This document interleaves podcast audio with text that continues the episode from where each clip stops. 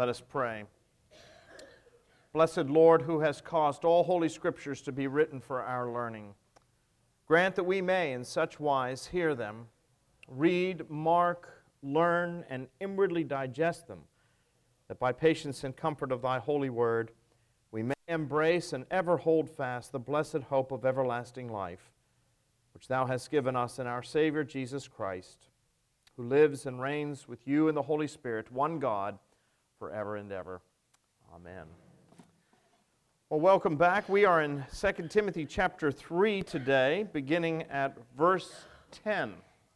And we're going to go ahead and read through the end of the chapter and then come back and take a closer look at these verses in detail. So if you have your Bibles, you want to open them to 2 Timothy chapter 3, beginning at verse 10.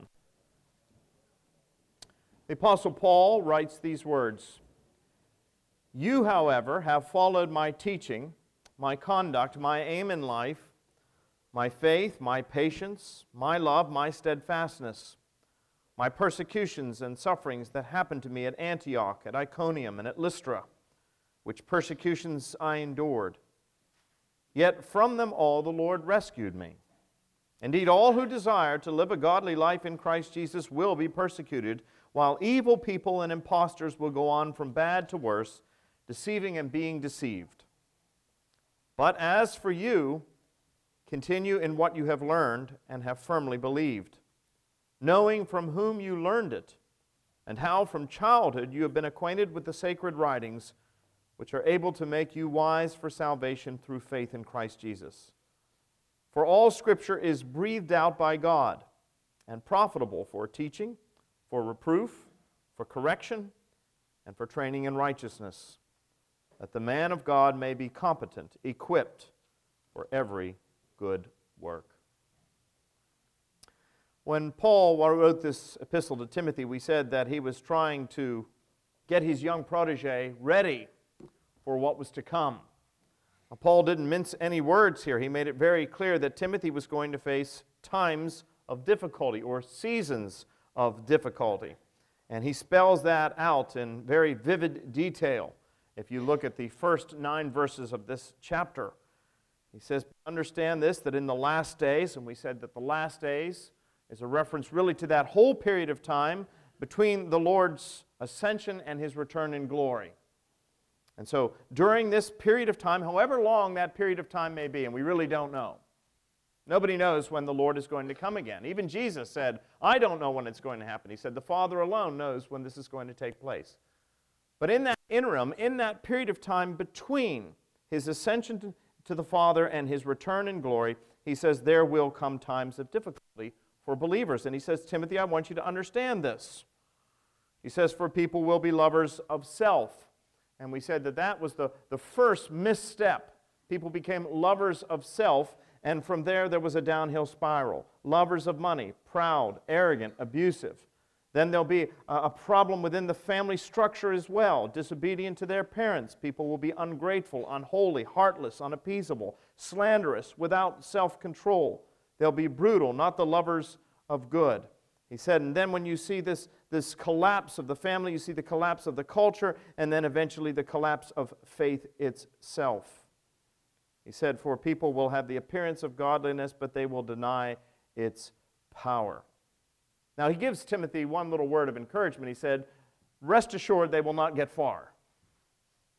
In other words, we know how the story ends, Timothy. We know that God has written the last chapter already, and He's told us how the story is going to conclude. God's going to win. But the question, Timothy, is what are you to do in the meantime? What are you and I to do in the meantime, during these seasons of difficulty. All right, to be forewarned is to be forearmed. We know that times of difficulty are going to come for us as Christians. We're going to face persecution for the sake of Christ. But the question is even though we know how the story ends, what are we supposed to do in the interim? Well, that's what Paul is talking about here in the verses that conclude this chapter. He says, You, however, you, however, have what? Have followed my teaching, my conduct, my aim in life, my faith, my patience, my love, my steadfastness, my persecutions, and my sufferings. This is Paul's way of saying, What are you to do in the meantime? Well, the first thing you are to do, he says, is to remember. To remember. Remember how far God has already brought you. Uh, last Sunday, I had the privilege of preaching at an evensong at um, St. James Church for All Saints. And I talked about um, this very theme. I said that if you've ever run a marathon, do we have any marathoners out there, by the way? Anybody that's run a marathon? Anybody at all? Oh, there's DeBose. Are you telling me the truth, DeBose? yeah, all right. Okay. All right. Well, God bless you. I'm impressed. Um, so, well, if you've ever been a marathoner, then you know that you get to a certain point in the race. At least this is what marathoners tell me. I've only done a, ma- a half marathon, and that was ample for me. But you reach a certain point in the race where maybe it's mile 21 or mile 22. The only thing you want to do is just sit down and cry. Uh, you just want to ball up and cry at mile 22. And then you remember. You remember what? That I've come this far and I've only got what? Four miles to go.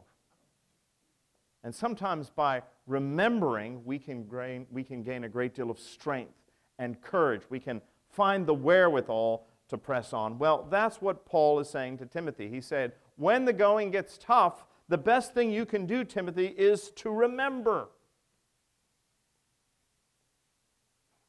Audrey Hepburn, great actress, put it very well. Toward the end of her life, she was interviewed and she said this She says, Living is like tearing through a museum.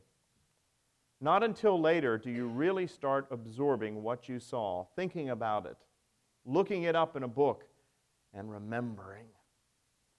Because you can't take it in all at once. That's true of life, isn't it? Sometimes only after, when we've had the moment to sit down and reflect, that we begin to appreciate the things that have passed us by. Well, Paul is saying that to Timothy. Saying, Timothy, look, when the times are difficulty, it's so easy to focus on the storm. It's so easy to focus on the persecutions. But in those moments, what I want you to do, Timothy, is not to tear through life. I want you to pause. I want you to stop. I want you to remember. I want you to remember. Remember what? Well, first of all, Paul says, remember me.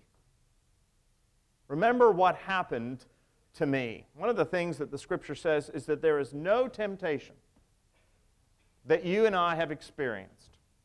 There's no persecution, no struggle, no doubt, no fear that you and I have experienced that somebody else has not experienced before us. And if they're a Christian, very often they have managed to triumph over that adversity. That's a great encouragement to us. That's one of the blessings of all Saints' Day. All Saints' Day is when we remember the faithful who have gone before us. They're, they're not people that are sort of two dimensional figures and stained glass figures. They're not people who have done great things, and as a consequence of their greatness, that they've achieved this coveted status of saint. No, a saint is a normal Christian. But we celebrate those who've gone before because they are what? They are the saints who have triumphed. They haven't triumphed by their own greatness, but they have triumphed by the grace of God. And the scripture says, Therefore, since we are surrounded by so great a cloud of witnesses, let us run with patience the race that is set before us, looking to Jesus, the author and the perfecter of our faith.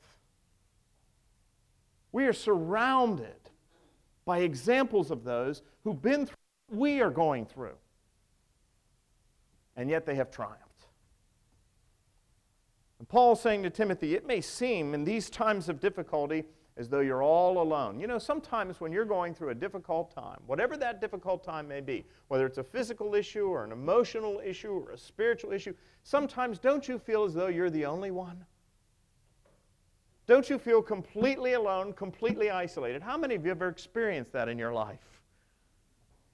And you know what? Loneliness, there are lots of emotions out there, but loneliness is probably the worst feeling in the world. The worst thing you can do to a prisoner is put him in what? Solitary isolation.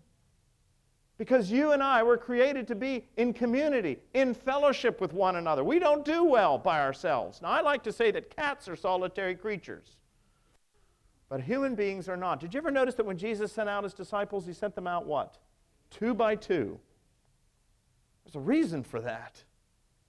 It's because you and I need each other. Now, there are those times when, let's admit it, we don't like each other.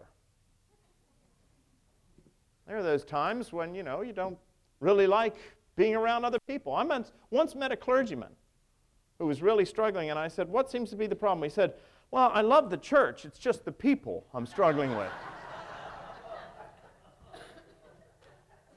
well, we've all been there, we've all had that experience. But the reality is, we need each other. And we don't want to think or believe that we are alone. Well, Paul is trying to tell Timothy, whatever you're facing, I want you to remember, I've been there. He says, Remember what happened to me, my persecutions and sufferings that happened to me at Antioch, at Iconium, and Lystra. What's that a reference to? Those of you who've been in the Bible study on Acts on Thursdays know exactly what that's a reference to. It was Paul's, it was Paul's first missionary journey. He set off with his companion, Barnabas. They traveled down the coast to Seleucia, took a boat over to the Isle of Cyprus. And once they had ministered around the Isle of Cyprus, facing some opposition. They traveled back up to the continent and they went to Pisidian Antioch, to Iconium, to Lystra, and to Derbe. That was the first missionary journey. And what is interesting is that in every single one of those cities, Paul faced persecution. In Pisidian Antioch, we're told that he went into the Sabbath on one day. He reasoned with them from the scriptures. People were so impressed with his message, they said, Come back next week. And we're told that many of them followed him out of the synagogue speaking to him about these things. I've always said that is every clergyman's dream, every clergyman's wife's nightmare. they followed him home. Don't stop preaching to us. You know, that doesn't happen generally anymore. Most of the time, I can tell when it's time to stop. I see somebody go like this. Then you see somebody go like this. Then you see somebody go like this, and you know, it's time to wrap it up. But on that occasion, they followed Paul home. It was a wonderful occasion. Come back the next week. We want to hear more about this. And when he came back, we're told the whole city had gathered to hear the word of the Lord. That's what the scripture says. The whole city had gathered. And we're told the Jews were filled with jealousy. Because the whole city had never gathered before, now these newcomers come. They show up for church on Sunday, and somebody is sitting in their pew. And they're irritated by that.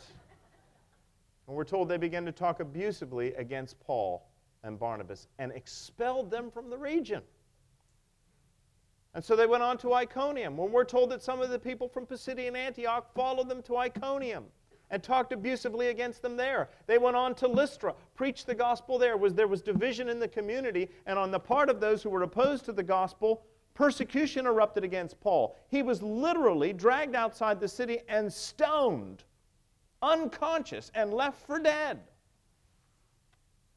And when he finally recovered, what did he do? He went on to Derbe, and he faced persecution and opposition in Derbe. At which point, the apostles decided that it was probably best to go back and report to the church that had sent them, the church in Antioch of Syria. Now, the most direct route back to Antioch in Syria was through modern day Turkey and through one of the major metropolitan areas of that time, a place called Tarsus. Now, what's the significance of Tarsus? It was Paul's hometown. So, if you're going to go home, that's a great place to go through. Go through Tarsus, where people love you, where people care about you. And do you know what Paul did? They said, Yes, let's go back and report to the church but let's not take the easy route. Let's go back through the towns where we have just been and strengthen and encourage the believers. That is, let's go back to Derbe. Let's go back to Lystra, where they beat me up and stoned me. Let's go back to Pisidian Antioch and to Iconium and to all of those places. Paul was saying, Timothy, remember me. I know what you're going through. I know the persecutions and the hardships and the difficulties. Remember what happened to me in Lystra. I was dragged outside the city and left for dead. But what did I do? I didn't give up. I pressed on. I trust the Lord. How do you respond in these trials? Paul said you respond with patience, with love, and with steadfastness or endurance. How do you get patience? Well, perhaps. How do you get patience? You only get patience through affliction, my friends. We love patience as a virtue, but we want God to give it to us right now. Isn't that the way? Patience comes to us through affliction, through difficulty. That's how you learn to be patient in the midst of sufferings. That's why I've always said I've never asked for patience. Lots of things I ask the Lord for. I've never asked for patience because I know His recipe for getting it. God tells me, I don't care whether you're asking for it or not, you're going to get it because you need it. Paul responded with patience.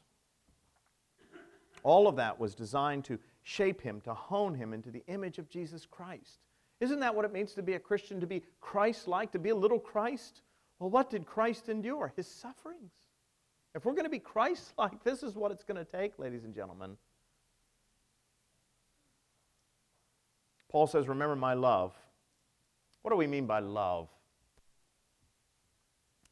Well, if you have your Bibles, keep your finger there in 2 Timothy and flip over for just a minute to 1 Corinthians. Very famous passage about love. You hear it almost every wedding.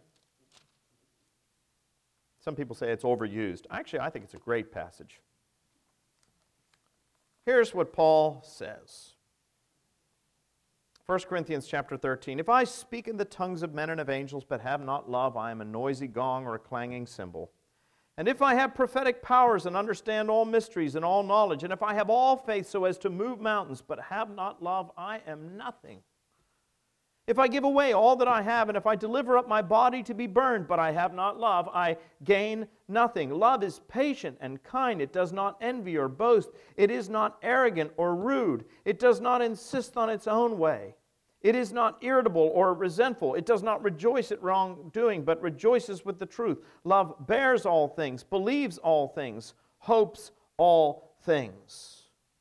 Then you skip to the end, verse 13. So now faith, hope, and love abide, these three, but the greatest of these is love.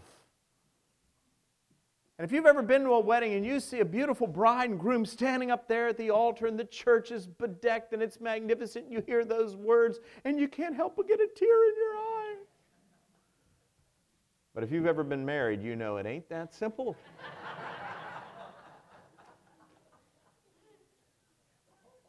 How many of you think it's that simple? I always say, how about this?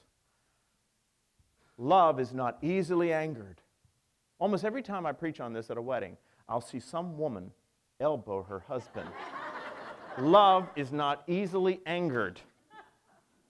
At which point I say, oh, yeah, that's one for the men.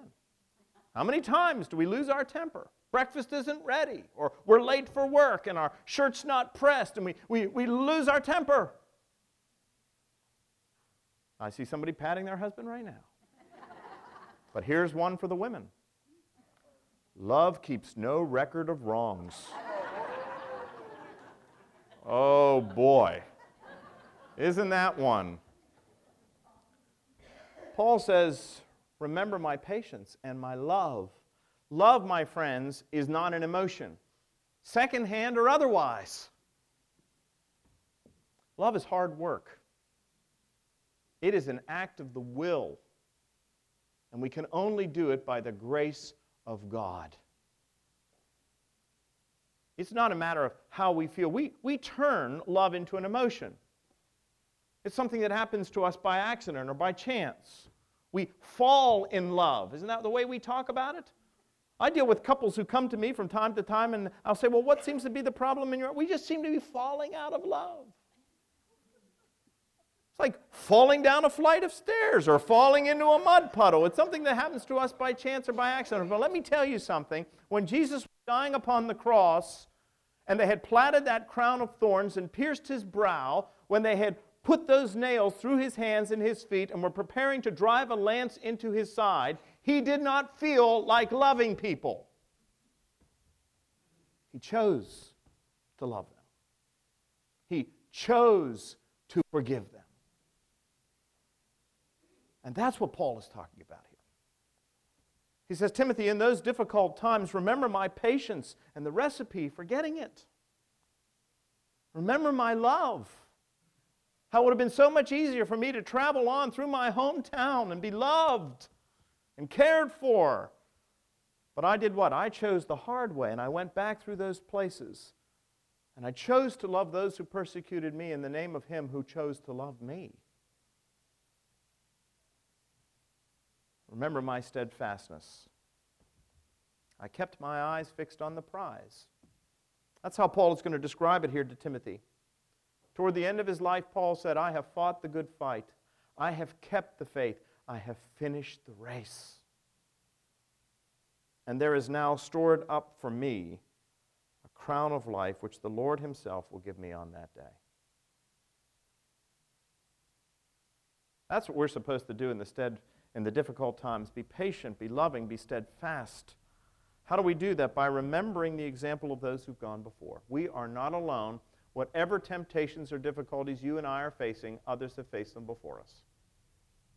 In some ways, they faced even greater things. As bad as things may look for us, in terms of what's happening right now in our culture, in terms of what's happening here at St. Philip's and in the diocese, as bad as things are, Nobody's throwing us to the lions, are they? Nobody's throwing us into prison, at least not yet. So we can learn from the example of those who've gone before. But Paul doesn't stop there. He said, Remember not only what happened to me, but remember that this is what's going to happen to all who seek to be followers of Jesus Christ. It's all right, Paul says, to be shocked but we shouldn't be surprised. You know, sometimes Christians are shocked and surprised by what's happening to them.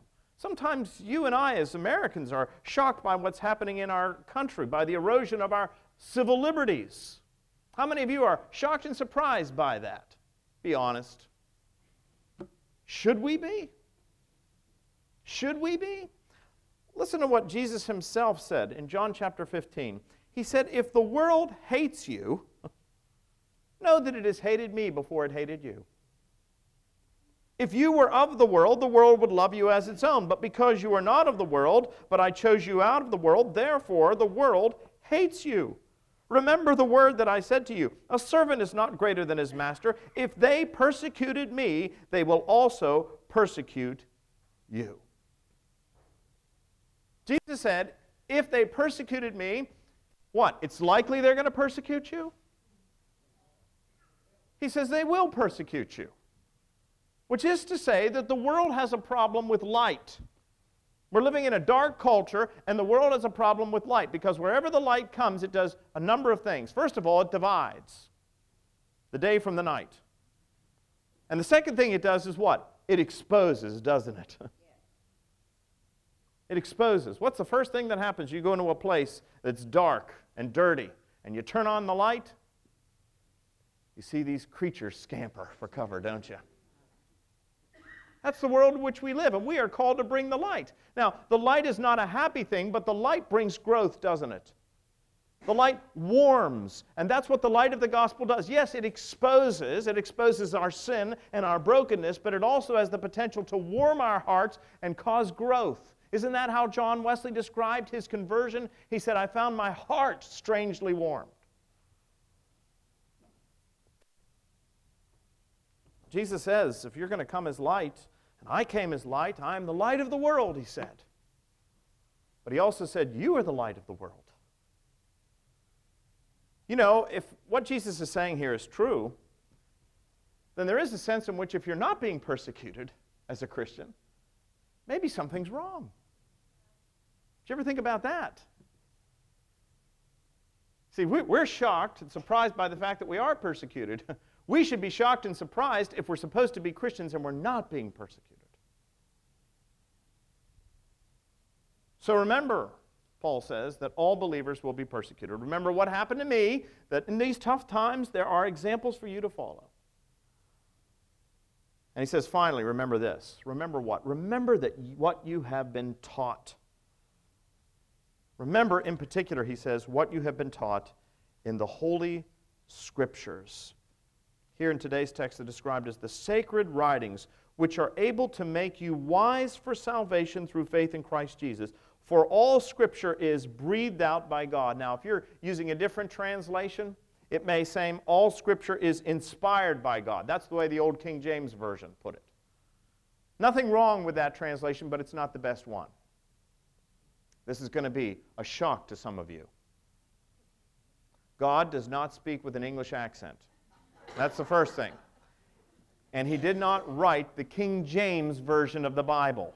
It may be beautiful language, it is unfortunately not the most accurate version available to us today. So even though the King James Version says all Scripture is inspired, the problem with inspired is that it's too weak. Shakespeare was inspired, ladies and gentlemen. The Greek word here is theopneustos. Theo meaning God, pneustos, from which we get the term pneuma or pneumonia, having to do with the lungs, the breathing apparatus of the body.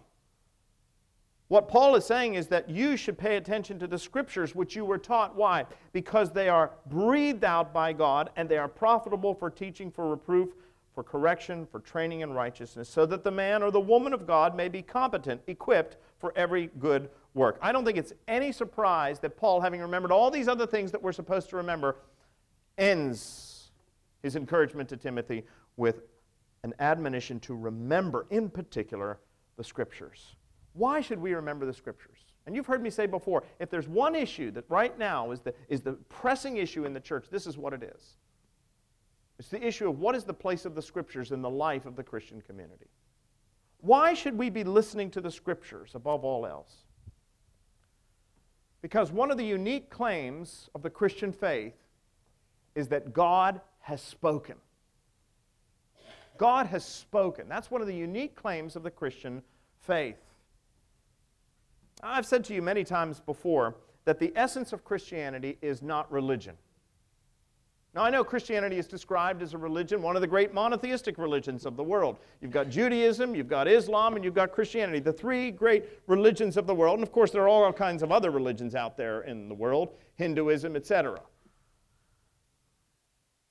But actually, Christianity is not so much religion. You can take out all of the tenets of the religion, and Christianity is still there. Because at its heart, Christianity is not about religion, it's not about rules and regulations. You know, it's interesting. You take the Ten Commandments out of Judaism, pretty much the whole thing has the potential to fall apart. The same thing is true for Islam. You take out all the rules and the regulations, and the whole thing basically falls apart. If you take Jesus Christ out of Christianity, that's when everything falls apart. It's been said that Christianity without Christ is like a frame without a picture. It's like a, a casket without a jewel. It's like a body without breath. The heart of our religion, our faith, is not rules and regulations, it's a person. It's possible to know a great deal about God, my friends, and not to know Him personally. In the same way that it's possible to know a great deal about a famous person, the Queen of England, for instance, but never have a relationship with her. There are all kinds of people out there that have been raised on religion their whole life. They've gone to church their whole life. They know a great deal about God. They may know the catechism by heart, but they do not have a living relationship with Jesus Christ. And they can't understand, and they are somehow mystified by those who do. Well, that's why Paul says, above all, Timothy, remember the scriptures. Why? Because if you want to have a relationship with God, He's got to speak to us. Why does God have to take the initiative? Well, one of the reasons is because you and I are finite, and He's infinite. Unless God makes Himself known to us, there is no way for us to discover who He is. So God has to reveal himself. And that's one of the unique claims of Christianity. We believe that God has revealed himself. How has he revealed himself? Well, in three ways in particular. If you go back to Romans chapter 1, easy to find, great epistle, Romans chapter 1, Paul makes it very clear that God has made himself known, first of all, in the created order. This is what theologians call general revelation. God has made himself known in the things that have been made. If you were in the Bible study this past Thursday on Acts, I talked a little bit about this because Paul was on Mars Hill, and this was the starting point for his address to those Greek philosophers, the Epicureans and the Stoics. Basically, what Paul says in Romans chapter 1 is that atheism, now he's not talking about agnosticism, but atheism is an untenable position.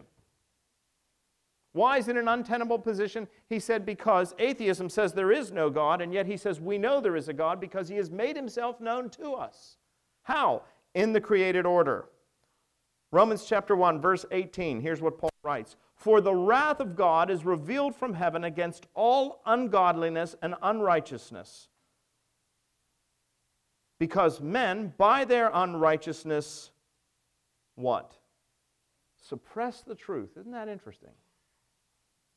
Doesn't say that men are ignorant of the truth.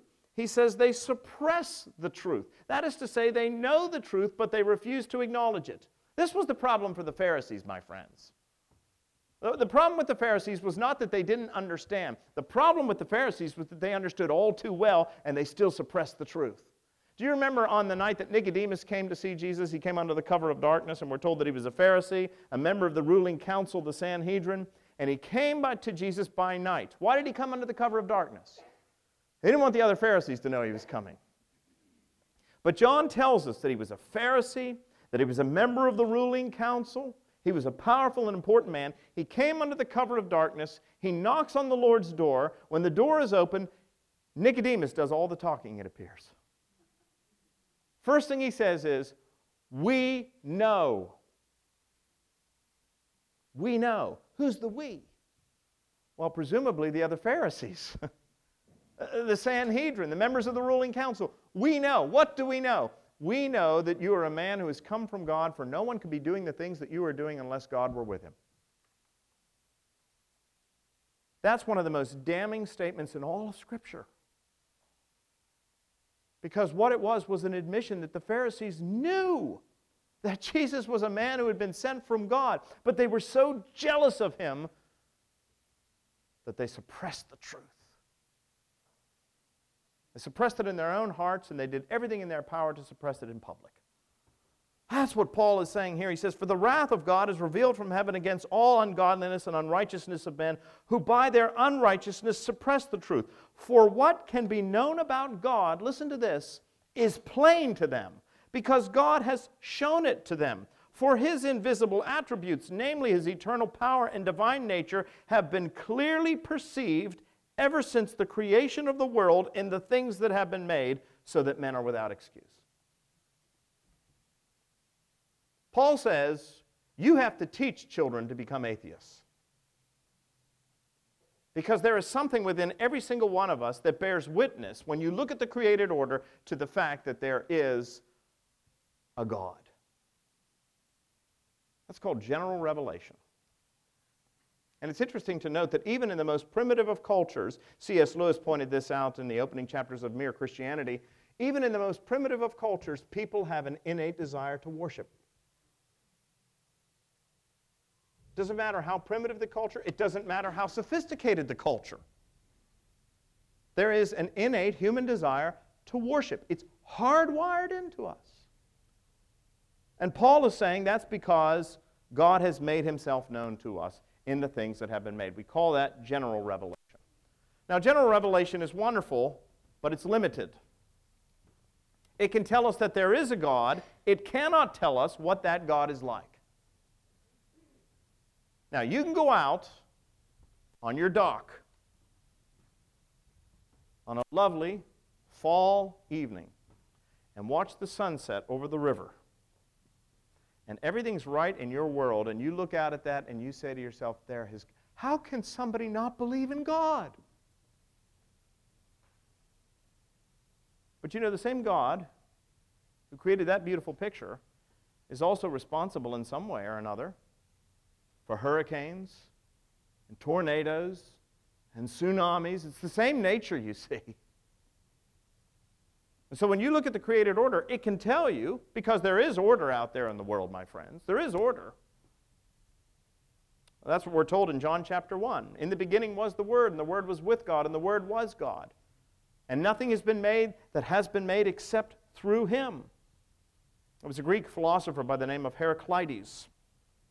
Heraclitus was the man who said that if you step into a river and back out of the river and step back into the river again, it's not the same river. He said the world is in a constant state of flux, it's always changing. And one of his disciples came to him and said, Well, if that is true, if the world is also always changing, uh, there's always movement, how is it that there appears to be order in the universe? And Heraclitus said, There is a logos, Greek term. There's a logos which governs or controls the change. Well, isn't it interesting that John took that same Greek philosophical word and applied it to Jesus Christ? In the beginning was the Word, and the Word was with God, and the Word was God. You want to know what brings order to the universe? It is God. And that Word became flesh and dwelt among us, and we have beheld His glory. That's what Paul is saying here. He's saying, we know that there is a God because there is order, even in the midst of some of the chaotic moments. But while that general revelation can tell us that there is a God, we want to know more. We want to not only know about Him, we want to have a relationship with Him. What is required for that? Well, what is required for that is a special revelation, a second level of revelation. And that's what we're told we receive in the person of Jesus Christ. That Word is made flesh. That Word that governs the change, that orders the universe, that one through whom all things were made, that Word came down Philippians chapter 2 for just a minute.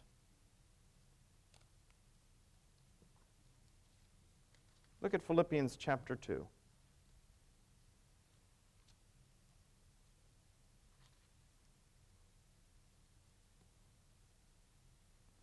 Paul says this, verse 5 Have this mind among yourselves, which is yours in Christ Jesus, who, though he was in the form of God, did not count equality with God a thing to be grasped, but he made himself nothing and took the form of a what?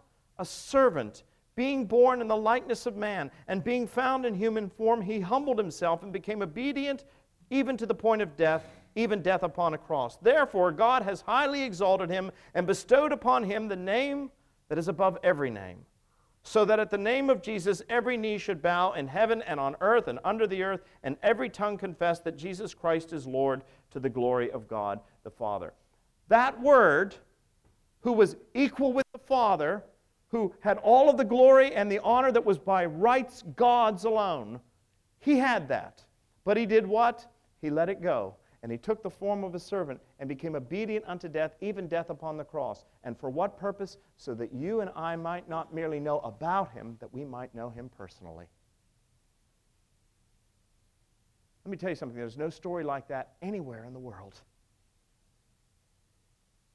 God has revealed himself that he exists in the created order, but he has made himself known supremely in the person of Jesus Christ. He came down. You know, I've said this many times before. As human beings, you and I are willing to let go of good things if we know something better is coming along.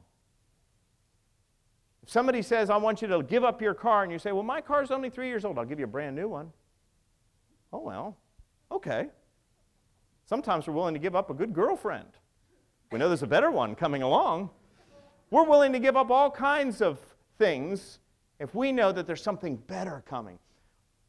What we're being told in Philippians is that God had the very best. Jesus had the very best. He was equal with the Father. But he did what? He let it go. You know how they used to catch monkeys for the zoo in an age before blow darts and that sort of thing? Tranquilizers? Very simple and very humane. What they would do is they would take a narrow throated jar and they would tether it to the ground. Stake it down. and then they would fill it with colored marbles. And the monkey would come along, and monkeys are very curious creatures, hence the title Curious George. and they would see those colored marbles, and they would put their little paw in there and grab the marbles. The proverbial kid with his hand caught in the cookie jar. And then he tried to pull his paw out, and what? He was caught. Now, the only thing that the monkey needed to do in order to be free was what? Let go. But monkeys are greedy little creatures and they won't let go. And so they would come along and simply snatch them up in a satchel and take them off. That's a picture of human beings. Maybe we really did evolve from the monkeys. We haven't changed all that much. We're still holding on to things, aren't we? And we don't want to let them go. But Jesus had the best. There was nothing better to come along, but he let it go. He let go the best the glories, the majesty of heaven. He let it go for you that you might know him. And in coming to know him, may come to know eternal life. That's how God makes himself known to us. And the things that have been made, and supremely in the person of Jesus Christ. And then finally, he does that through the apostles. Jesus was there on this earth for 33 years. He was active for three of those years. And 12 men had the privilege of getting to know him extremely well, sleeping by his side, eating their meals with him, being a witness to his great miracles. How many of you have ever thought, well, if I had the advantage of Peter and James and John, if I had seen the things that they saw, if I had seen the widow of Nain's son or Lazarus raised from the dead, if I had seen the lepers cleansed on the border of Samaria, if I had been there when Jesus calmed the waves or when he walked on the water, then I could believe. How many of you have ever thought that? Oh, they had great advantages. Well, let me tell you something. The apostles knew they had great advantages. They knew that they had an advantage that nobody else was going to have. So they decided to write down what they had experienced with Jesus in a book so that successive generations would have the advantage of witnessing those things themselves. Now you might think, well, it's not quite the same thing. It's not quite the same thing, but it's pretty darn close. When I was a young priest at uh, St. David's Church in Cheraw, I went to visit a man um, he was dying of cancer at the time. And I walked into his house. He was a wonderful man. Mr. Kimmel was his name. And I walked in, and on the wall as I walked in, this is Veterans Weekend, Veterans Day weekend, there was a black and white photograph of all these sailors in their dress uniforms on the deck of a ship. And uh, being interested in military history, I, I was captivated by that. And so we started to talk, and in the course of our conversation, I asked him about that photograph. I said, Tell me about that photograph. He said, Well, that was when I was serving in World War II. That was my ship's company. And I said, Where did you serve? He said, We served in the Atlantic. And I said, Did you face any combat? He said, Yes. I said, What was the most exciting experience for you? He said, Well, I remember we were part of a convoy, he said, on one occasion. And he said, And we were making our way across and all of a sudden we came under attack from a German U boat, German sub. And he said one of the uh, lead ships was torpedoed and sank almost immediately. He said just went like a stone. At which point, general, order, general quarters was sounded. He said the sirens were going off. Everybody was running to their battle stations, running up and down. And he said, I was running to my battle station. He said, I was just a young second class. I was just running to my battle station, but I had to go by the bridge and I could hear the captain shouting, Where are they? Where are they? And he said, I knew exactly where they were. I said, How did you know? He said, Because when I looked over the side of the ship, I could see a periscope.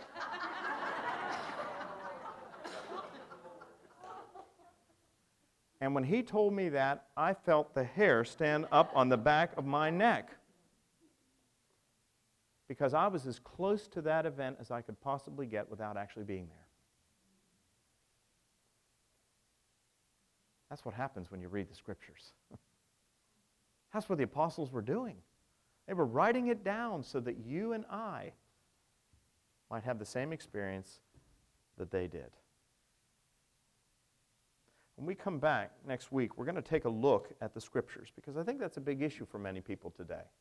Yes, but they were written 2,000 years ago. How do we know that they're accurate? How do we know that what's been transmitted to us over the course of this two millennia is, is exactly what the apostles wrote? We're going to take a look at all of that next week.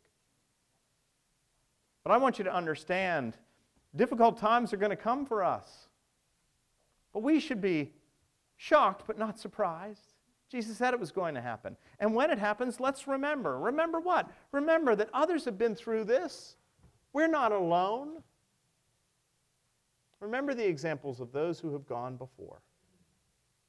And let us not forget what we've been taught. Taught where? Taught in the Holy Scriptures. We'll take a look at those when we come back next week. Let's pray. Father, we give you thanks for your word. It is a light unto our feet, it is a lamp unto our path. It is not a dead letter, it is a living word. By your Holy Spirit, it speaks to us today with power and with relevance for our lives. Grant us the grace to trust it. In times of difficulty, grant us the grace to remember those who've gone before. Grant us the grace to remember what we have been taught that we may be examples to successive generations. For we ask this in Jesus' name. Amen.